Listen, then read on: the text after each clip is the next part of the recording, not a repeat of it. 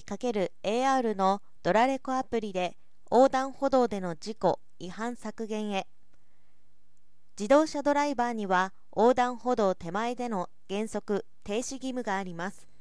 しかし横断歩行者等妨害等違反の取り締まり件数は年々増加していて2022年には約34万件18年比で約1.9倍となっています。警察庁横断歩道は歩行者優先です。ウェブに上記数値が示されています。信号機のない横断歩道を人が渡ろうとしている場面で一時停止した車は39.8%約6割の車は無停止といった JAF の22年調査結果もあります。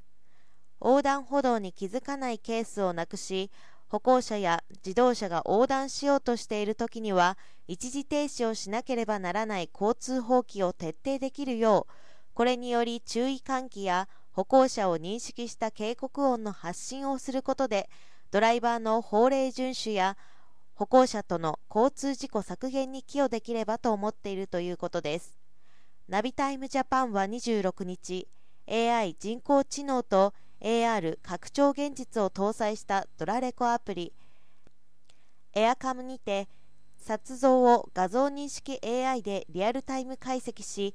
道路表示標識や横断歩道内の歩行者を検知して走行速度に注意する喚起する機能を提供開始しました。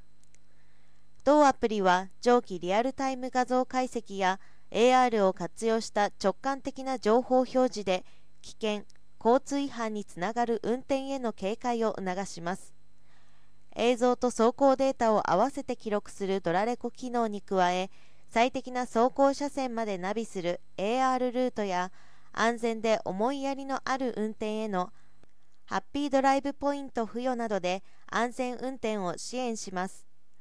今回の新機能は走行中に道路表示のダイヤマークを検知し AR 表示とこの先横断歩道があります。スピードにご注意ください。という音声で注意喚起します。